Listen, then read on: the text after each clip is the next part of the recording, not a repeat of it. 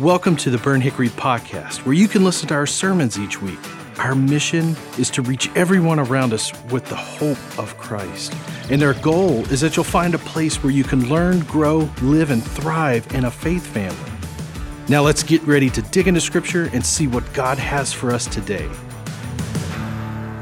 Well, good morning, church. I am excited about this morning. You know, the Bible tells us to give honor where honor is due. And this morning, we are going to do just that. Um, we have the Stevens family with us. If you're new to our church, uh, the Stevens family uh, is the family of our former pastor, Mike Stevens, who was here for 32 glorious years, uh, especially for Betty. Those were fabulous years. Uh, we're excited this morning because a, a, couple of months ago, uh, the Georgia State Senate Uh, passed a resolution in uh, the Capitol uh, for the life of Mike, to honor Mike's life. And this morning, I just want to read part of that resolution over you guys and just allow us, just for a minute, uh, to celebrate Mike, to celebrate this family, and just to continue uh, that legacy on. So let me read part of this to you because it's really good. And it really does describe his life if you knew him. It's a, it's a resolution honoring the life of Pastor Mike Stevens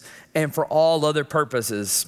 Whereas the state of Georgia mourns the loss of a distinguished citizen with passing of Mike Stevens, who passed away on January 29, 2021, after fighting a battle with COVID 19. Whereas Pastor Mike was born in Smyrna, went to Osborne High School, enjoyed a long, rewarding, and admirable career as a pastor in North Georgia.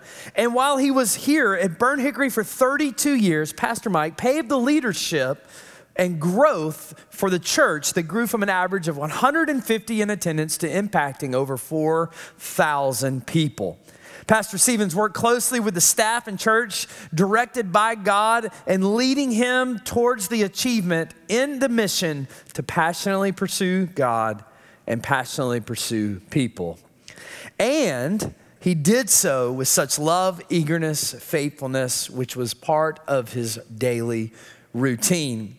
I'm going to read a couple of the next whereases because if you know anything about a resolution, that's how everything starts. But I want to point out a couple of things. It says, whereas the members of Burnt Hickory have attributed the healthy growth and unity in church leadership to Pastor Mike and his leadership, Pastor Mike also served and continued to serve after leaving that place in an interim church to give leadership during critical times when they had no pastors.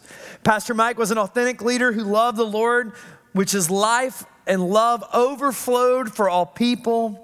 His love for people extended worldwide through his passion for not only here, but missions to other countries. He was loved and known, and this is actually in a resolution, and I love it, for his wacky sense of humor. I didn't know you could write that in here, but you can. for his wacky sense of humor, confidence, unending availability, speaking the truth of God's word, and longing to be with his Savior. After his life of success, he remained humble and gave all the glory and honor and ownership to the Lord Jesus Christ. Now, therefore, let it be resolved today by the Senate that the members of this body join in honoring the life of Pastor Mike Stevens. Can we just do that same thing this morning? Can we honor Mike and honor this family and give them the credit where it's due? Amen amen.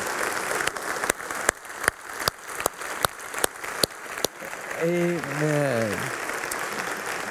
Amen. You know, a couple of things about this moment. Number one, how incredible is it? I'm going to present this to you guys. Uh, how incredible is it that not only us here in West Cobb get to celebrate the life of Mike, but now just even across the state, uh, they saw the life and the legacy, and we are all a small part of what that looks like here. I'm going to give Betty just a couple minutes to say what she needs to. And hey, it is the 11 o'clock service, and we got nothing but time, Betty. Uh, you go for it. I can't go a couple of minutes. That's too, that's way too long. But we are so grateful, and that was such an unexpected surprise. And we're just so thankful to um, Bruce Thompson, I think, who initiated it. Mike and Marty had spent some time at, at some events with him and had gone to DC with him. And so we're just so appreciative, and it's such a legacy for Mike. He just, you know, in this church, that's that's just still home for us. And uh, he loved everybody here and it, um, the staff. You've got a great staff still. But um, this just hmm. is something special for the three of us that we will just always cherish. It's just a wonderful legacy, and Mike would have loved it. So thank you. Bless you guys. Let's give them one more hand for being here today. Thank y'all. Thank y'all. All right. Well, if I know Mike uh, well, which I do, he would say, get over that and get into the Bible. Uh, amen. Exodus chapter 13. If you have a copy of Scripture today, I want you to get with me there. We've been in this series where we've been watching God work through these events to ignite some things in some people's lives over the last couple weeks. And at the end of every week, we've just been asking ourselves, God, what are you trying to sear into my soul? What are you pressing in? Into my soul? What do you need to push me into, guide me into? And I've loved looking at these stories where God uses these fire events, whether it was Moses in the burning bush, Shadrach, Meshach, and Abednego in the fiery furnace, or it was Isaiah seeing the Lord high and lifted up in his holiness, or last week it was Moses at the base of the mountain coming out of the glory and fire of the Lord and burning the calf. It was an awesome, awesome story last week. Well, this week's story or event out of Exodus 13 has the potential to be one of the biggest events that can set the trajectory not just for the children of Israel, but for our lives, for our walk with the Lord, and for our hope. And it quite possibly could be my favorite one of the children of Israel as a whole. Wait a minute, Matt, you say that every week. Last week was for Moses, this one is for the children of Israel. So, Exodus 13, let me read it to us. We'll see where we go from there. All right? Exodus 13, verse 17 says, When Pharaoh let the people go, God did not lead them on the road through the Philistine country, though that way was shorter. For God said, if they face war, they may change their minds and they may return back to Egypt. So God led the people around by the desert road. Through the Red Sea, the Israelites went up out of Egypt ready for battle. So Moses took the bones of Joseph with them because Joseph had made the Israelites swear an oath, and Joseph said that God will surely come to your aid, and then you must carry my bones with you from this place. Verse 20 After leaving Succoth, they camped in Etham on the edge of the desert. By day, the Lord went ahead of them in the pillar of cloud to guide them on their way. And by night, here's our reference to fire this week by night, a pillar of fire to give them light so that they could travel by day or by night. Neither the pillar of cloud by day nor the pillar of fire by night left its place in front of the people. Well, I love this event, but I can just feel the tension in the room when you read an event like this, when you look back at scripture like this. You're asking the same question that I'm asking when I read something like this, and that is, what in the world does this have to do with me? What does this have to do with me? And that is a valid question. And if there's anything as your pastor I can teach you, always ask that question God, why in the world are you telling me a story about some Jews leaving Egyptian captivity going into the wilderness? It has nothing to do with me. To which I would say, yes, it does. It has everything to do with you. And it has everything to do with me. And it has everything to do with your walk in the Lord and my walk in the Lord and all of us cumulatively following the way. So here's what we're going to do this morning. This morning, I'm going to give you the flow. It's nothing fancy. For all of you guys that are type A and you like to know where you're going, right? You threes on the Enneagram. Let me just tell you what's going on this morning. I'm going to read the text. We're going to look at the text. We're going to pull some principles about God's way, all right? How he leads us. And then at the end of this, we're just going to ask God to show us his way. Show us what he wants for us and to show us that it's better for for us. And then we're going to just ask God to give us a clear direction for what it is. Let me pray to that end. Lord Jesus, this morning, in these couple of minutes that we have, God, would you just press into our souls that you have a way, an eternal way. And God, move us to walk in it, Jesus. Amen. Amen. You know, when it comes to following the way, or actually when it comes to following directions, here is a truth that we all know is true. Either you fall into one or two categories. Either A, you are a person on this side that can follow directions, right? You can follow them. Somebody can hand you a set of directions. Somebody can tell you what to do. And you feel like that you can walk those directions out. Or B, you fall into the category over here where you are just directionally challenged in almost every area of your life. And you usually don't fall in the middle. And God somehow, no matter how many marriage counseling sessions that I do, God puts the directionally challenged people with the people that can actually follow directions. And it seems like He works out an incredible incredible harmony.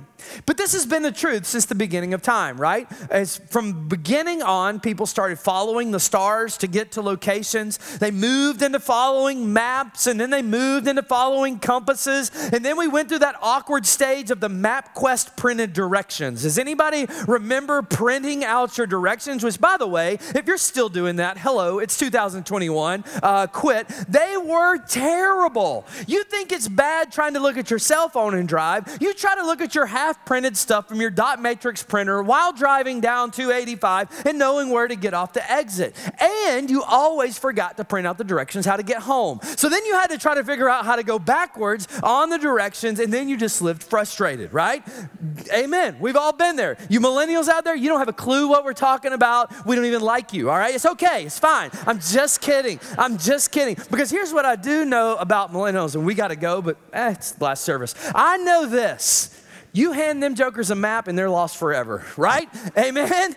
God forbid we ever lost GPS in this world. We can never fight a war again. We can never get anywhere again. We might not even be able to find grandma's house at this point because oh, what do we do? We type it in Waze, we follow the purple line. I mean, that's all that we do now in life. But here's what I want to say following the way doesn't just it doesn't just have to do with directions and navigation.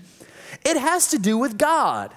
And God does have a way for us. And as believers in Jesus, what we're called to do is we're called to follow the way. And for some of us, following the way is a big struggle in life. It really is. And that's okay, okay? It's a struggle for all of us. Some of us, we have a little better grasp on it. So this morning, we check in with the children of Israel.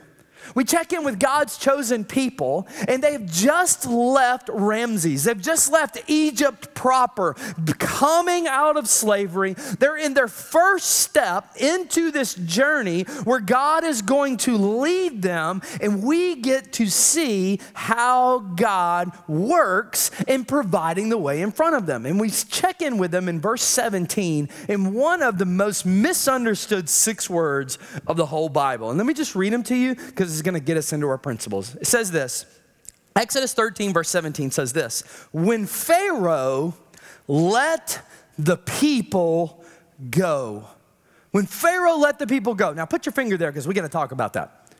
Don't read this text and go, Ah, that was so nice of the Pharaoh. He must have been such a great guy. He must have had a warm heart and just had a heart to heart conversation with them and say, You guys just, yeah, that's fine. You can go play in the wilderness. That is not what happened. In fact, Pharaoh did not make the way.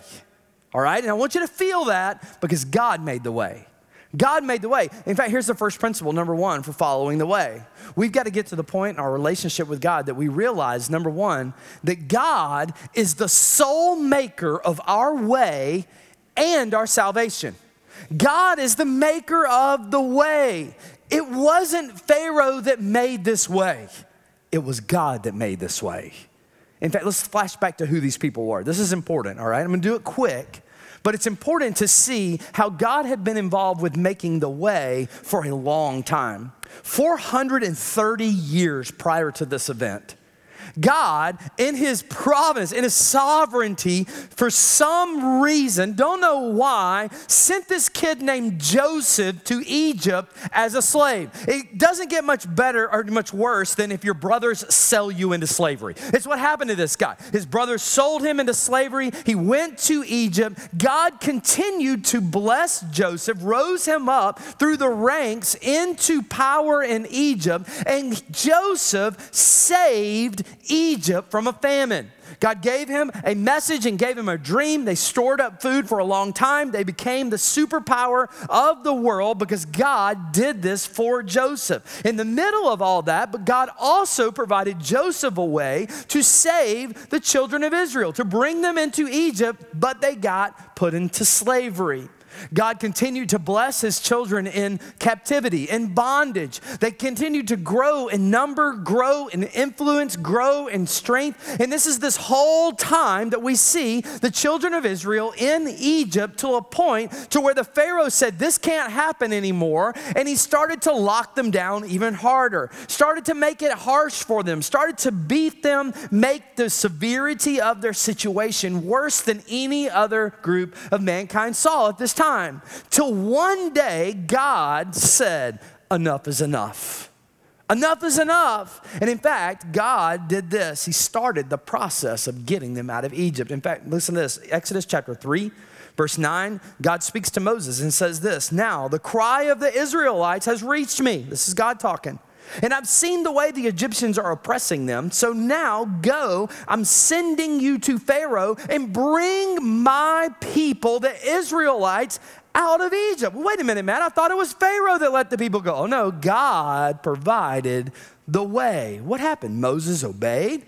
God provided the way supernaturally to these people. Remember the 10 plagues, one for each of these mythological gods, where God was just showing off a little bit, going, Oh, you got animals? Not anymore. Oh, you got the Nile? Not anymore. God supernaturally started this system of getting them out, showing them the way until the last plague, the Passover where God provided the lamb, which gave the symbol of salvation and ultimate deliverance, which ultimately points to Jesus, right? The Lamb of God. What did John the Baptist say in John 1? John saw Jesus coming to him, and he said, Look, the Lamb of God who takes away the sins of the world.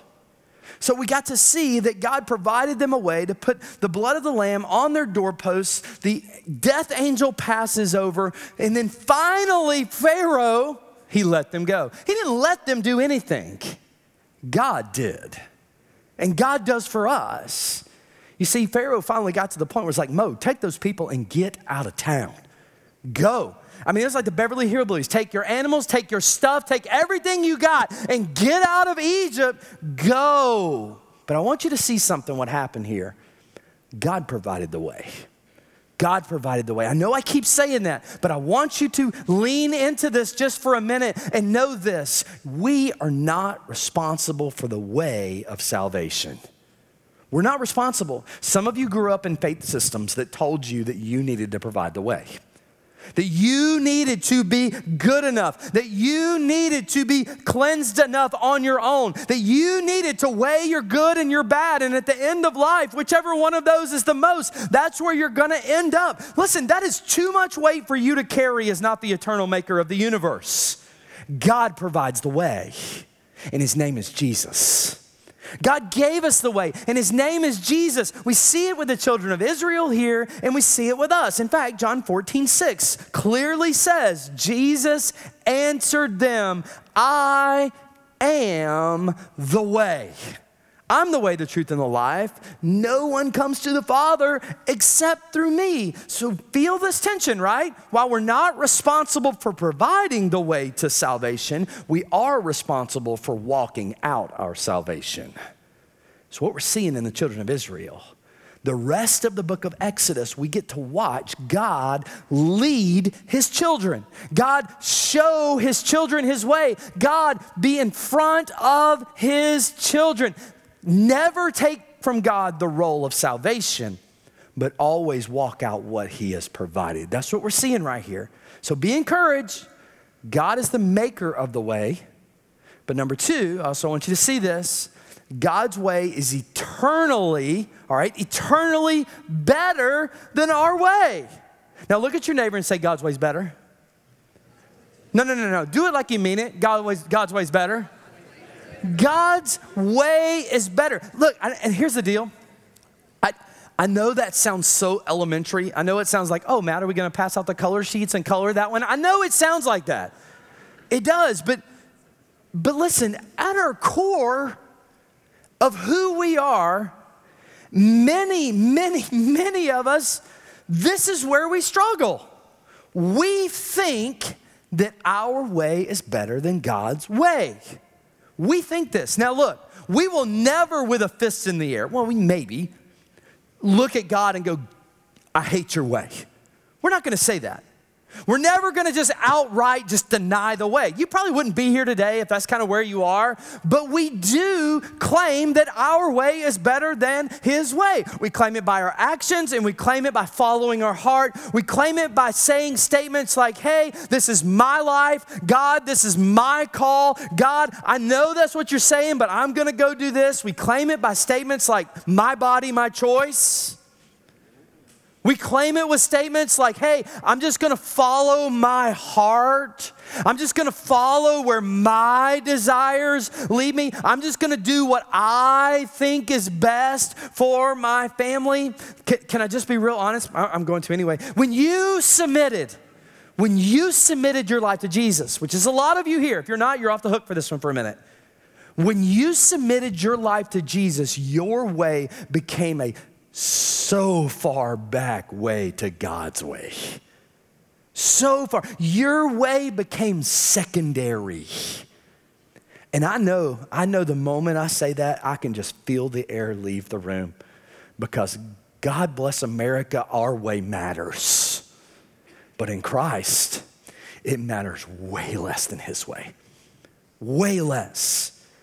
And, and here's why you know, some of us think that's a really doom and gloom statement. And I can just, I can almost just feel like, ooh, okay, man, I got it. But it's not a doom and gloom statement for me to say God's way is way better than your way. And here's why. Let me explain why. All right? Put your big boy pants on. This is big. Does anybody know more than God? No. He knows all. You can't know more than all. Is anyone wiser than God? No, he is the foundation of all wisdom that tries to put itself up to being anything. So when you put that no one knows more than God, nobody is wiser than God, that means this. That means that God knows every single option that is in front of you when he guides you every option. That means that while your life is a string of events that goes from A to B. God is sitting at C, watching these strings of events, knowing what's coming up in front of you, and giving you the way to walk. But yet, we, with our limited horizon, think that we have the audacity to stand in front of eternal God and go, God, I know better than you. I know better than you. Can I just tell you that God knows every option for your life at the moment of your birth? And he begins to put you on a plan that you're not creating, he's creating it. All he's asked you to do is to walk the way, walk the way, get on my way. My way, he says, is eternally better. And God knows all the options. He's not limited by earthliness. He's not limited by a fall. He's not limited by selfishness. He's not limited by what, 90 something years at best on a planet. He's the eternal God. His way is better than our way. And as a result of that, I want you to let this sink in. God's way is always the better way. Listen, even when it's the long way, even when it's the long way, it's always the better way. But man, how many of us have looked in the face of God and went, no, this is not the way. Where God's like, just hang in there. In fact, write this principle down God's goal is to get us to the right place the right way at the right time. God's goal is to get us to the right place at the right way at the right time. But I'm going to warn you that many times this way looks better, looks different than our way. I'm going to warn you. In fact, Let's check in with the Israelites. See in the text, verse 17. When Pharaoh let the people go, God did not lead them on the road through the Philistine country. Now, circle this, though that was shorter.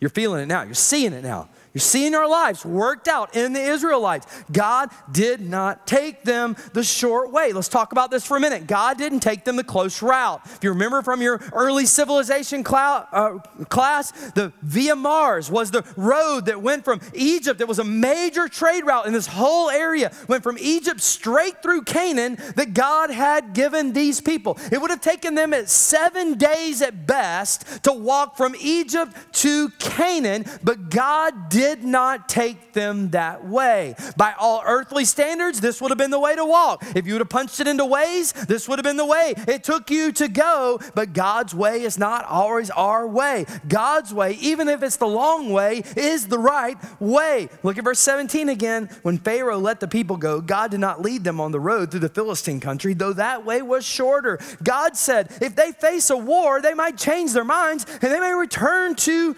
Egypt. That's return to bondage, return to sin, return to destruction. Verse 18. So God led the people around. Say the word around. Man, you know you've been there in your life where you feel like God is leading you in a big old circle and you don't know where you're going. Watch this though.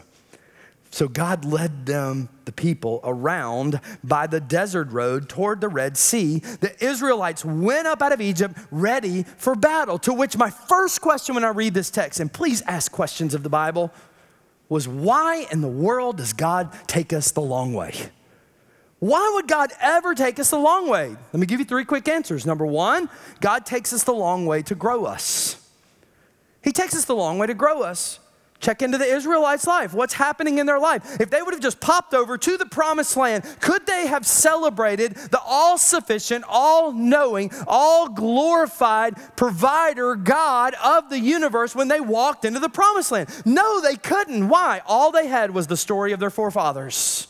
All they had was these 10 plagues. That was it. But what did God do in the wilderness? God taught them some lessons that you can only learn through experience. And as a result, generational faith began to grow that we are still learning from today. James 1 3 says, Consider pure joy, my brothers, when you encounter trials of many kinds, because you know that the testing of your faith produces perseverance. Allow perseverance to finish its work so that you may be mature and complete, not lacking in anything. Listen, the galvanizing that happens when God takes us in ways that we don't think that are the way we think He, need, he needs to take us are what shapes us. He grows us, but not only does He grow us, number two, He protects us. Sometimes God doesn't take us the short way because He's protecting us even when we don't know that we need to be protected. Even when these Israelites, check in with them for a minute. They're coming out of bondage, right? They're coming out of slavery. They've been there for over 400 years. They knew nothing about war. Now, verse 18 is a little bit misleading where it says that they kind of marched out. The NIV says that they marched out ready for battle. That's, that's really not the best way to put that term in Hebrew. They, they, they didn't march out with pitchforks and AK 47s ready to light up the armies. That's not what's happening here, okay? They came out as bricklayers and farmers and homemakers. They didn't know anything about war. The better translation there is that they came out in lines, orderly ranks, as if looking like an army. They weren't an army, they were a bunch of hodgepodge farmers that was coming out that have never fought anything. They just made bricks. If they would have ended up going the long, the short way, catch this, they would have been obliterated on day one. They would have been killed on day one. They would have been taken over day one. They would have been slaughtered. Why? Why would they have been slaughtered? Number one, that wasn't the way that God wanted them to go. And sometimes when you walk out of the presence of the Lord, God allows you to have the desires of your heart. You ever been in one of those seasons before where you walked away from God and you felt like every house of cards in your life was just crumbling at that moment? That's a merciful God going, hey, that's the desire of your heart. I'm going to give it to you. And when you get tired of following after that way, just turn back to me. It wasn't the way that God wanted them to go. But secondly, they, they would have gotten slaughtered because that's the way the Philistines were. Philistines were hardened battle warriors, probably descendants of some Cretes from a long time ago. But if they would have walked into these Philistines, they had no idea how to fight at this point. God hadn't gotten them to that reason. The third reason, which I thought is the absolute coolest reason, is if they would have walked down the Via Maris, that was the short road, this good road, they would have came across five different Egyptian outposts, military outposts, and they would have never made it past. But catch this, God, in his sovereignty, in his wisdom, checked them up in the middle of this march and said, No, no, no, don't go that way. Don't, but God, that's the short way. Don't go that way. God, that's the way the world's telling me to go. Don't go that way. That's the way that'll get us there the fastest. I'm telling you, God is saying, don't go that way. I'm just trying to protect you. I'm just trying to cover you. Listen, the next time you feel like your way is better than God's way, you need to realize that He sees and you don't. He sees and you don't. He protects us. But number three, another way God takes us the long way is that He just wants to provide and He wants to just show us His power. Sometimes God doesn't give us that short desire of our heart because He wants to show us His power and show us how He provides for us. How many of the stories of our faith through the rest of the book of Exodus would have been lost if they would have skipped over in seven days to the promised land. We would have lost the Red Sea and watching the army get slaughtered. That's one of my favorites. We would have lost the manna that we talked about last week. No grocery store needed. Just go pick up the bread of life that is pointing to Jesus, who is the bread of life. We would have lost water coming out of a rock that satisfied their thirst, which points to John 4 when Jesus said, I'll give you living water that satisfies your thirst. We would have lost the mountain story where the presence of God gave the covenant of God and the promises of God, and God's power reigned on these people. We would have lost the thousands of years of Jewish history of them looking back to these moments in the desert if they would have gone the short way. Let me ask you something. Are you about to jump on the short way knowing that it's not God's way? God's way is always better than your way. In my way, the dangers of the way were too great. Catch this, but they couldn't see them. But if we could see as God sees, we would always do as God says. God was showing them, hey, I've got a plan for you. Just don't push back on it. So let me just boil this into our life for a minute. What part of God's plan are you walking away from right now in your life? Because you're seeing a short way to somewhere else. What part of his plan? Are you being asked to do some things at your work that you know are a shortcut but are not God's plan of being righteous in your life? What part of holiness are you trying to skirt around because it just seems easier if I just go this way? What part of a toxic relationship are you hanging in right now that you think it may get you somewhere, may get you some clout, may put you in some friend group that is not God's plan for your life? God's way is always eternally better than our way. All right, let's get back to the text. It gets kind of weird. Verse 19 Moses took the bones of Joseph with him because Joseph had made the Israelites swear an oath. He said, God will surely come to your aid, and then you must carry my bones up with you from this place. 430 years earlier, Joseph made this statement Hey, God will deliver you one day. And look, when I die, don't bury me. Just put me in a box and embalm me. It's in the Bible. You can read it. Put me in a box, embalm me, and do not bury me in this God forsaken place. Take me to the promised land. Take me with you. Look at verse 20. I love this. After leaving Succoth, this word Succoth Oh, this is so good. It literally just means a temporary tent village. So, catch on what God did. God brought them out of bondage, brought them out of their sin, but He left them in the temporary spot of Succoth. Isn't that what He does for us when God delivers us? He doesn't take us straight home to Canaan, He leaves us in this world. He leaves us here. They're heading to Canaan, but they're temporarily in Succoth. Watch this. They camped in Etham. The word Etham just means a place of work, a place of toil. It can mean plowshare. It symbolizes, yes, you have been delivered. You are still on this planet, but there's difficulty ahead. Isn't that where we are in life right now? God delivers us, puts us temporarily on this earth, on our way to our Canaan, but He tells us in this world, you will have troubles. You will will work, keep going, on the edge of the desert or on the edge of the wilderness. Don't know which one here says it's the same thing. So, what does this show us about God's direction in our lives? Sometimes or oftentimes, number three, God's way seems impossible. It seems impossible. They're at the mouth of the wilderness of the desert going, No, God, there is no way you're asking me to do that. Isn't that where a lot of us spend a whole lot of our faith time at? It's like, God, you can't be asking me to do that. You can't be asking me to walk there. You can't be asking me to walk away from them. They were farmers and brickmakers, they were fugitives, and now they're going down a path that seems so confusing and impossible that there's no way this is what God wanted them to do. Let me just ask this What is it in your life right now that you're putting your hand up to God, going, No way, God, that's impossible? That's impossible. That's impossible. Is it jumping in and giving Him your life? Maybe for you, it's jumping in and making this place home, this church home. Maybe for you, it's setting aside time in your schedule to pour into the local body of Christ. Maybe for you, it's somebody in your workplace that you know good and right God is calling you to share the gospel with. Maybe you have never trusted God to the point of giving because it just looks impossible to you. Remember, God is the maker of the way. God's plan is always better than our plan, even when it seems impossible. To which God would say, It is impossible if I'm not with you. If I'm not with you. And either we believe that or we don't. But here's number four. It's the one I've been waiting the whole series to get to. God will faithfully lead us in the way that He's called us. He will. In other words, God's not going to leave you hanging. He won't do it. Look at verse 21. By day, the Lord went ahead of them.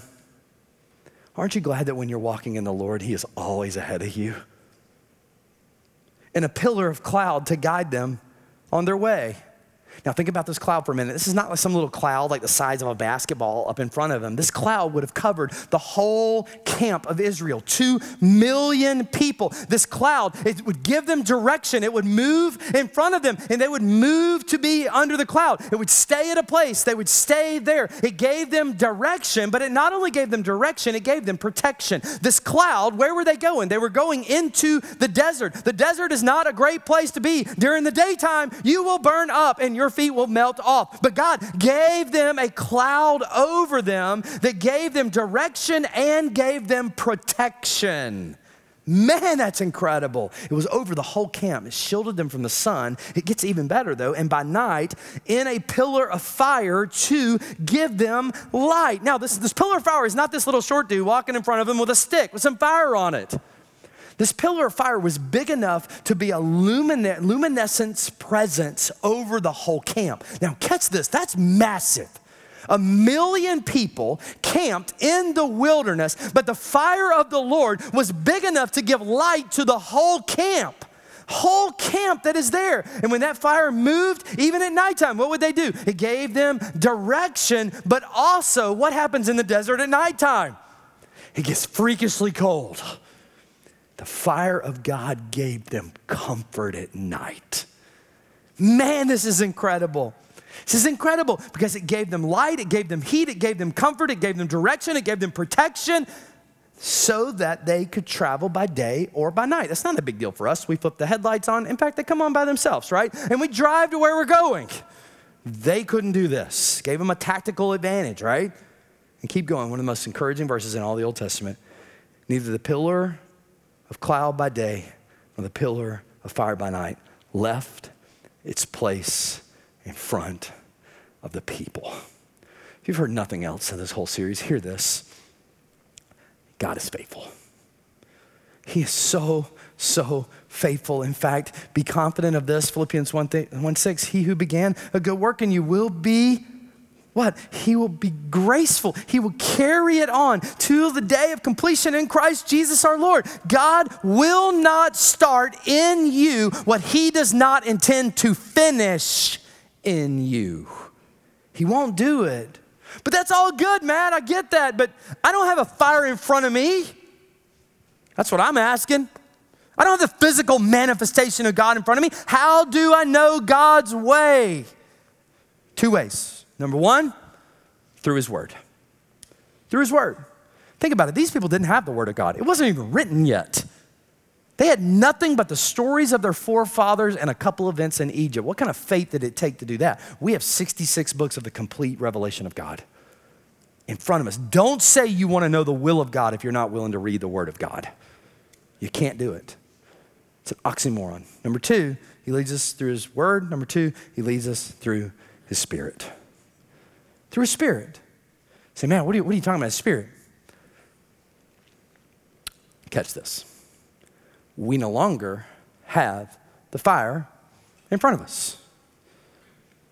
The fire is moved to within us. Acts chapter 2, when the day of Pentecost came, they were all together in one place. Suddenly, like a sound of a blowing violent wind came from heaven and filled the whole house while they were sitting. Sounds like Isaiah a little bit. Verse 3 they saw what seemed to be tongues of fire that separated, and it came to rest where? on each of them. It moved from being the presence general to the presence personal. Look at verse 4 and all of them were filled with the Holy Spirit. So here's the deal.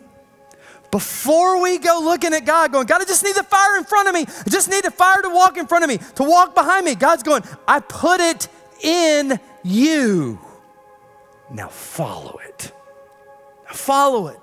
Here's my question as we end the series Will you let the Spirit of the living God show you the way?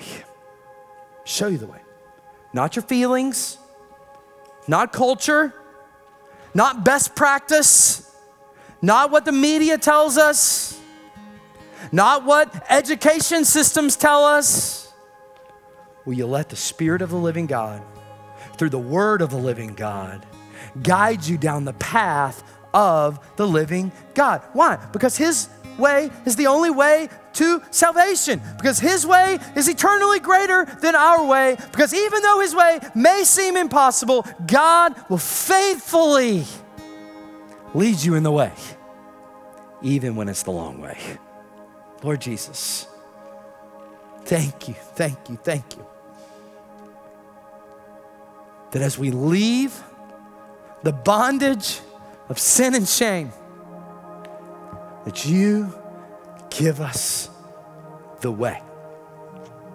You know, your heads bowed and your eyes closed, there's one thing that we didn't point out in the story, and it's this the children of Israel could have stayed in Israel. They could have stayed there. They could have. They could have made the decision that, hey, slavery's not too bad. At least I might have some food, got some things going here. I would rather choose the comfort of knowing where I am over the adventure and life that God has to offer. So this morning, which one are you going to choose? Which one are you going to choose? Are you going to take the step to go, God, here I am? Send me. Here I am, God. I'm walking into the fire, but I know that you're with me. Moses said, Here I am, God. Send. I'm walking with you. Moses came off the mountain, said, No, no, no, no, no, not the little g God, it's the big G God. The children of Israel said, Bring the fire. Lord, this next moment of invitation, I pray that people that need to give their hearts to Jesus today would take a step from where they are in boldness make their way to the front of this room over towards the next step sign and look at whoever greets them first and say, I need the way. I need Jesus. And they'll do the rest. God, I pray for those that need to join this church today, that they may jump online onto the next steps for them, or they may just do the same. God, walk up to the front of this room as the 30 that are, did Discover Life today luncheon and just say, hey, I need to make this place home. God, I pray for a whole lot of us today that need to say, hey, I've been following my way, but from this point on, I'm going to follow his. It's in your name, Jesus. Amen. Amen. Let's stand and sing. Thanks for listening to this week's sermon. Were you inspired? Maybe you've got questions. Do you want to know more about Jesus? Then we'd love to hear from and connect with you. So take the next step with us by visiting burnthickory.com slash next. Again, thanks for listening. And hey, stay tuned by subscribing and stay up to date by downloading the Burnt Hickory app.